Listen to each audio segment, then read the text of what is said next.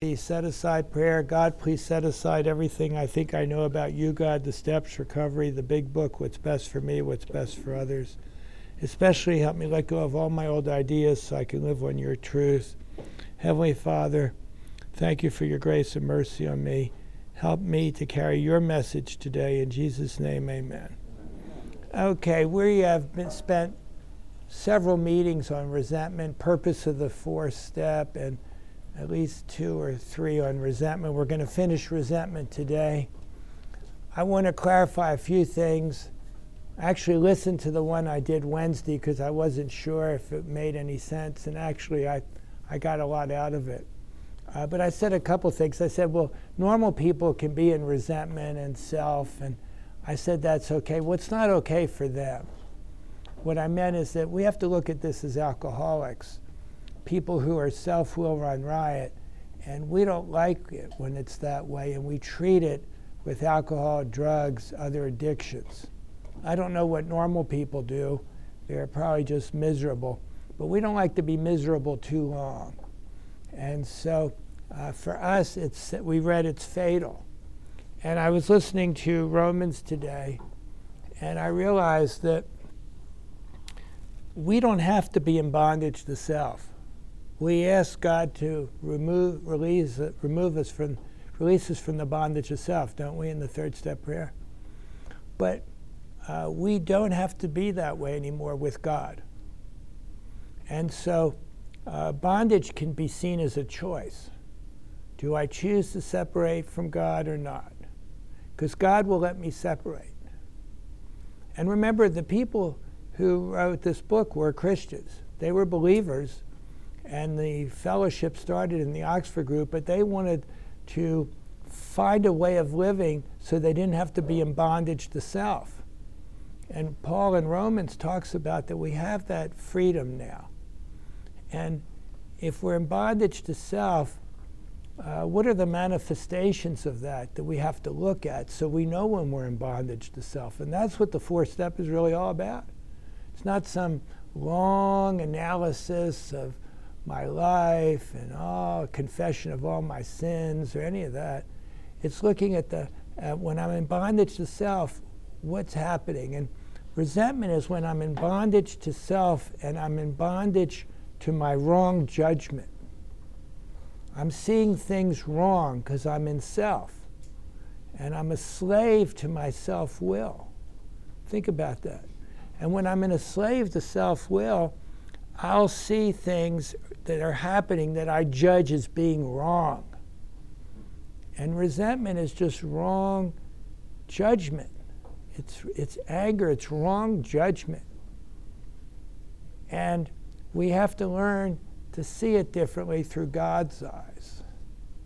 And the other th- thing that we inventory in step four is fear, which is a wrong belief when I'm in self, and I'm in bondage to fear when I'm in it. Anybody be in fear? Is that good? I'm not reading from the book yet, so don't worry what page we're on. I do move around, but I'm just in general giving a review. And then we're in bondage to our reactions to things and people when we're in self, and we do harmful things. So we're going to look at our, our wrong judgment, wrong belief, and our wrong actions in relationships and try to make a sane sex ideal for relationships. And you can be for other relationships as well, with family and whatever. And really, resentment and wrong judgment, I'm not forgiving the other person. And somebody mentioned acceptance today. And one of the things we learn in resentment is that it's, it starts all of our problems. We're spiritually ill. And when we're spiritually ill, it's because we're in self, we're not with God, and we have a spiritual illness of self centeredness. And so we list them on paper, and we list what the, we thought these people or institutions did, and then we realize we're never going to have wrong judgment unless we're threatened. We have a fear. Or they're going to take away uh, something that I think I need sexually, materially, or socially. And he talks about our our self esteem is threatened, our pride, our pocketbooks, our ambitions, our personal relationships, and now I'm on the bottom of page 64. And we get hurt or threatened. Now, threatened, and we're hurt because we, we, we're not seeing it, that they're hurting us in some way, but they're really not. We're choosing to be hurt. We're choosing to be threatened. Why? Because I'm running the world. So when I'm running the world to solve my instincts, I'm in trouble. Who should be running the world? God. We decide that in step three. Now we're going to see how when we run the world, we're threatened and we get uh, resentment and anger. And he talks about our security, our pride, our personal relationships. And then it says at the bottom, they give three good examples. So at the bottom, I'm just reviewing now, we're going to consider these first three columns carefully. We're not talking about the fourth, quote, fourth column that people talk about. We're not talking about confessing our sins or any of this stuff. We're just looking at, at these, this resentment. And it's, we say that it's apparent that these people were wrong and they hurt us and we got sore. And, and we fought to get our way. But even if we won, it was tr- short lived. And then on page 66 through 67 is really, I think, the key to the whole program. Because we have to see how, now we're talking about serious resentments when you come in here. But if you think about your whole life, there are a lot of people and things that made you angry. You can go back to elementary school, you know, how somebody treated you, or the teacher, or relatives. And uh, I hear a lot about mother did this and dad did that, and all this stuff. And but if you think about there's deep resentments that we have, but there are other resentments because all resentments are fatal. Now, we're going to use this information, and this is what some people don't understand, to live every day so that we can be at peace with God and not in conflict with everybody and everything. So I need to use the tools that I'm going to talk about and review again today if I go to the food store and I have to wait in line too long. Or my wife just won't stop nagging me. And now I just say, well, she will stop talking. You get it? Instead of getting upset, she will stop talking. That's in the book somewhere. Uh, don't tell her. She never listens to these, so that's okay. She doesn't nag that much. She's great. I, I drive her crazy. I mean, we have to see the truth of our resentment, right? You know, uh, she wouldn't nag me if I didn't need it. Uh, I'm getting off here. But uh, you go to work. You don't like the way somebody's doing something, or somebody's treating you, or you know, you're in, you see you're in conflict a lot, and you have to use these same tools immediately, so that you can have God at once step in and stop this wrong judgment. And when you're with God, you'll see it differently. They won't be wrong anymore. They're just going to be who they are, accepting people as they are. They're all spiritually ill. They're doing the best they can. Some are worse than others, but they are who they are, and I cannot get disturbed by them.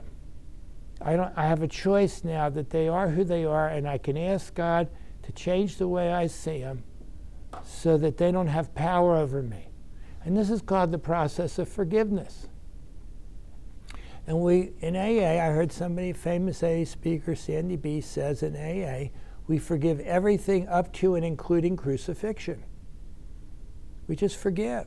That doesn't mean we excuse behavior, but we forgive them. The process of forgiveness is for me, it's not for them. It's for me so that they don't have power over me. Do you see that? And, and God will forgive me as I forgive them. Because I'm spiritually ill too. Anybody else? And we need it. But God says He will forgive me if I forgive them. Now, if I don't forgive them, I'm blocked from God. So I can't receive His forgiveness. And so we want, and then we can't begin to make amends in 8 9 if we still are hating these people. And then once we forgive them, then we can see the truth of it. So, the quote, the fourth column is what is the truth of this? And, and actually, the first three columns, when I go through it with people, we just look at the resentment and see is it really true? You know, there's always mother and father, and they were so horrible and they did this and that. And I say, well, you know, mother carried you in her belly for nine months. She changed your diaper. She made dinner every night. She made sure you went to school. I mean, mother was just mother. She did the best she could. I had some resentments against my mother. I thought that she caused my low self esteem. Well, it may have been true or not, but mother had low self esteem. And mother was just mother. She was great. And so you, it sets you free. You're free from the bondage of self when you work these, uh, this step the way it is in the big book. And it warns us that on page 66 that if I have a life which includes deep resentments, it's futile and unhappy. And it can be unhappy today. If I have an unhappy day, whose fault is it? Me. Because I'm judging something that is unacceptable. Or I have some fear about something that is unacceptable will happen to me, that hasn't happened yet. And it, it's futile and unhappy. So happiness is, is basically a choice in AA. And happiness just means that you accept things as they are, and that's the way it is. And how do I deal with them, God? And it's not good or bad, things are just circumstances. And so when I'm seeing something as a problem, I have a resentment. And why? Because I'm in bondage to me and what I want. And it's not fun. And it says, to the precise extent, to the precise extent that I permit these wrong judgments, I permit them. I squander the hours that might have been worthwhile. How much did my life did I squander in fear and resentment? I, I was not okay very much. I was either in fear or judgment. and, and I had peace at times, and I wasn't a, a worse mess than anybody else who's in the room or listening to me. But it's the way we lived.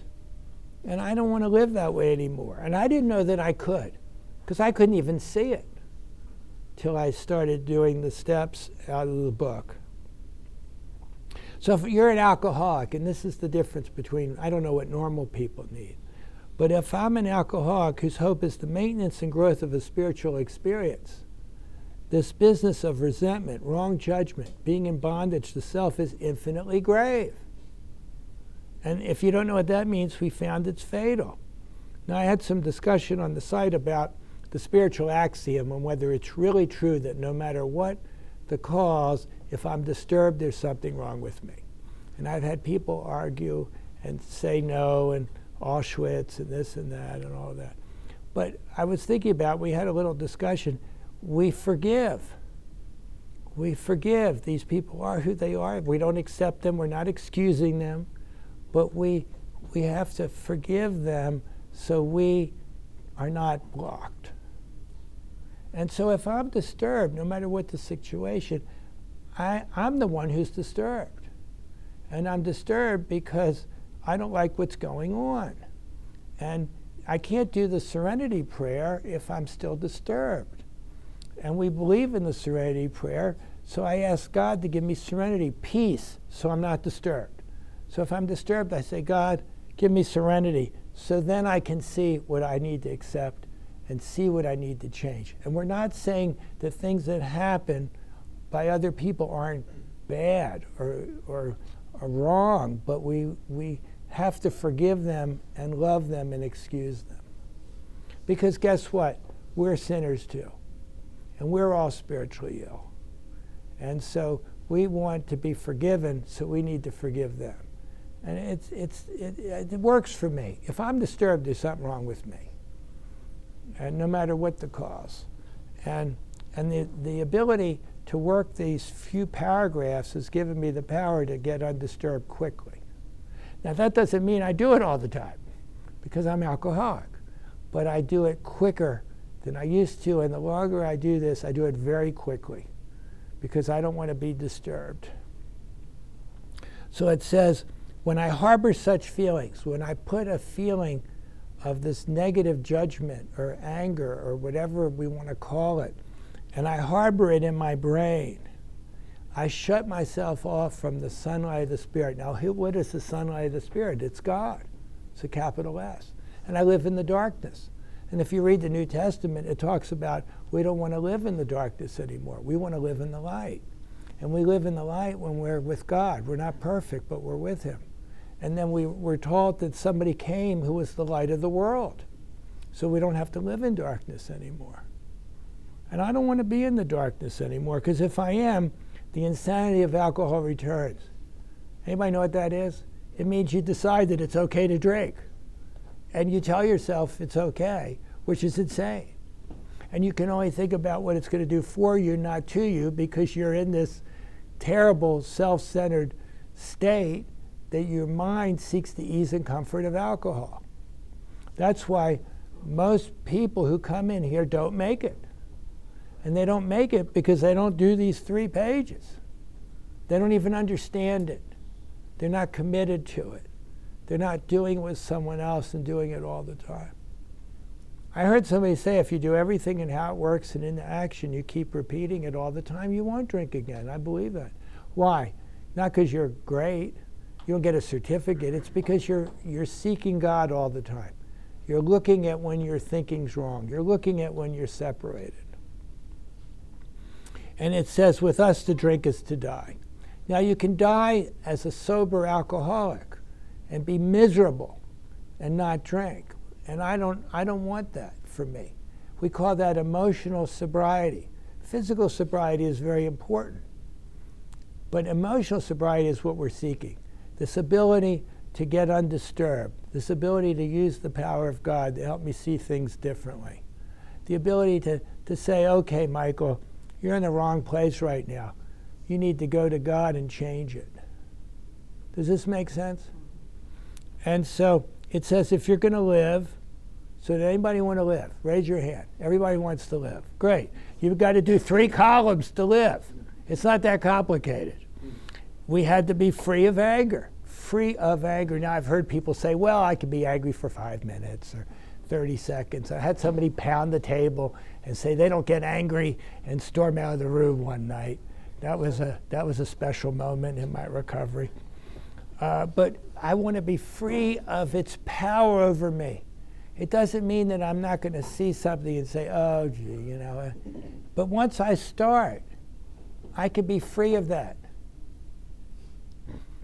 with God. Now, I can't do this on my own and say, I'm going to do better every day. I did that for a long time, it never worked. But I didn't have these tools. Now that I have these tools, um, they've become part of my life.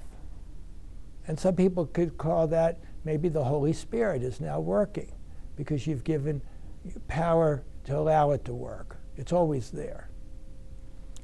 And it says, if you, the grouch and the brainstorm, now brainstorm is rage, were not for us. They may be the dubious luxury of normal men. We don't know about normal people. We're talking about alcoholics, people who are like us. It's the dubious luxury of normal men. That means questionable. But for alcoholics, these things are poison. Now remember, we all have this fear, at least I do. I can't speak for you. But I had a fear my whole life that I wasn't good enough. My fear of, I wanted approval. I wanted people to like me and this and that because I was looking at the outside world to make me feel okay. And when I did that, I made people in the outside world my higher power.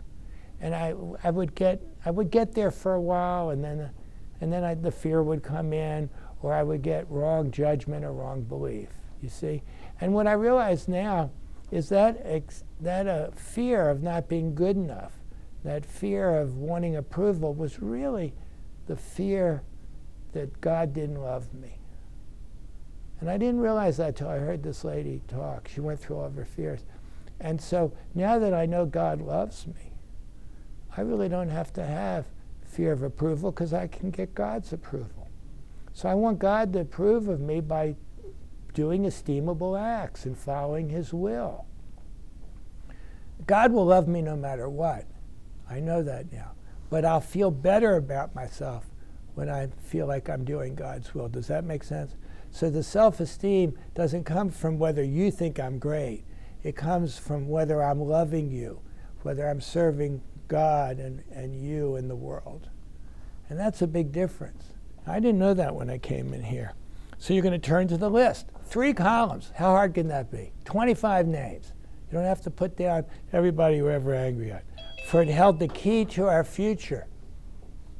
You think they're serious here? And so, how many people in AA have heard this read at a meeting? Very few. This is the key to your future. Everybody can do three columns. And you have to do it with somebody. We're prepared to look at it from an entirely different angle because I'm seeing it wrong. I have wrong judgment. Why? Because I'm in bondage to me. So I want to see it from a different angle. When I'm in bondage to God, how does God see this situation? How does God help me see these people? And I began to see that the world its people really dominate us. Now that's the key. I want God to direct my, my life. Everybody says that in step three, right? We hug and kiss and sing kumbaya. But then immediately we're back at self.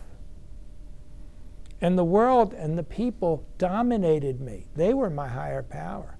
Anybody been angry recently about something and then you're sitting in your chair and you're angry about it? and the truth is that the person you're angry at doesn't give a crap. They're home watching TV. You're sitting in your chair angry at them. How's that working for you? See how futile it is? It's silly. And, and they dominate in that state the wrongdoing of others, whatever I thought they did wrong, fancied or real, because most of the time it's not even true. Had the power to actually kill you. It kills you when you're in this. Why? Because we're blocked from God. We are dead spiritually. And if we're dead spiritually and you're a real alcoholic, you're really in danger of drinking again. How could we escape? Isn't that a good question? We saw that these resentments must be mastered.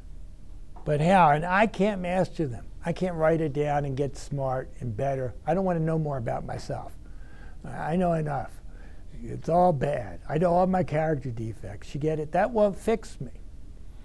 But how? I could not wish them away any more than alcohol. So this is what they did. So if you want to be free of anger, not be infinitely grave, not fatal situation, not have a life of futility and unhappiness, not permit these things in your head, squander the hours worthwhile. If you want to maintain and grow the spiritual experience, here's what they did. Now, you don't have to do this, but it works for me. I had to realize the people who wronged me in my head were perhaps spiritually ill. Now, you know what spiritually ill means for now? They're human beings. Because Paul says we all have a sinful nature. We're all spiritually ill, every human being. Though we did, now, some people think they're more spiritually ill than others, or less, less spiritually ill than others. They're really ill. you get it? Because then they're judging, you're a lot sicker than I am. And, and you hear that at AA. I'm getting off the track here. I'm going to go too long. But uh, people, a person will come in and say, well, you know, I didn't have a DUI and I still have a wife, and I said, you know, I'm, I'm, a, I'm better than that one. Well, that's just, that's just alcoholism. We're all sinners. We're all spiritually ill. And the sooner I recognize that the person that I'm upset is with is just doing the best they can. That's just who they are. They're not doing that to ruin my day. Though we didn't, they, they may be. Now let's say they are. I don't have to allow them to ruin my. See, I don't have to allow people's behavior to determine my relationship with God and how I feel about situations. Because remember, when my son died, we're going to get to it uh, maybe Wednesday, it says that um, it says we're in the role to play God's will, right? To the extent that we do as I think He would have me, to the extent that I do as I think God, God would have me do, and I humbly rely on God. You get it? I'm doing God's will. I'm humbly relying on Him. Does He enable me to match calamity with serenity? Your son can die, and you can have some serenity with it. Doesn't mean you're sad, not sad, and you don't have grief. But you don't have to be angry at him or whatever. You can have serenity with it. And I saw that line in my head, I was down the stairs. I got the call from the ER that he had died, and I saw that line. Who put that in my head? God. Now, I wouldn't have seen it if I hadn't studied the book and I hadn't worked the steps and I had a relationship with God. And I didn't realize that I was doing all that. So at that moment, He could come in and he could help me.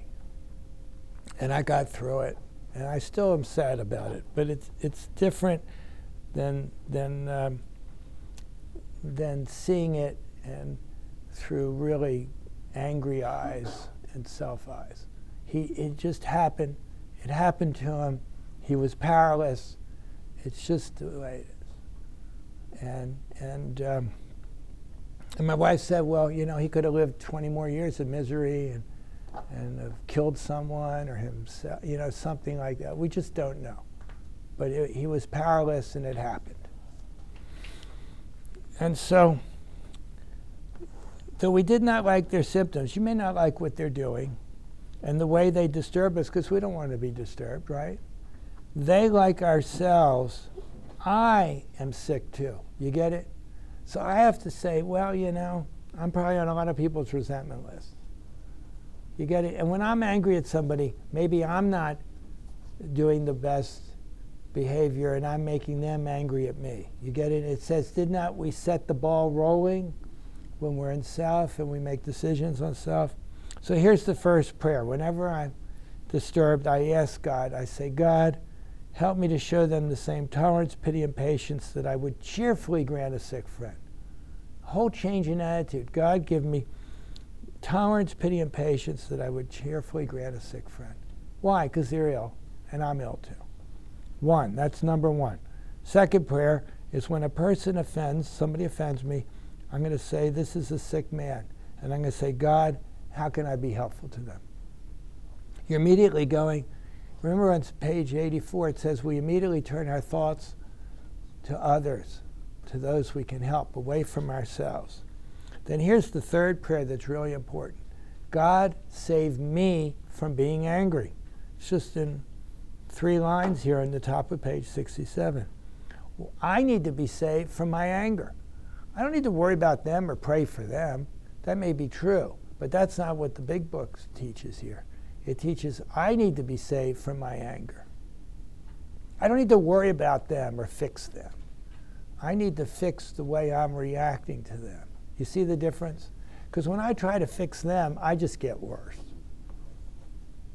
How God save me from my angry, thy will be done. Then it says, uh, avoid retaliate. So those are three prayers. And we don't retaliate or argue, it never works. We wouldn't trick seek people that way, and they're never going to change if they don't want to. If we do, we destroy our chance of being helpful. And I cannot be helpful to all people, isn't that true? Because they don't want to be helped. But at least God, uh, here's the fourth prayer God, show me how to take a kind and tolerant view of each and every one. It's very similar to the prayer on page 84 that you're supposed to say every day for the family. 83.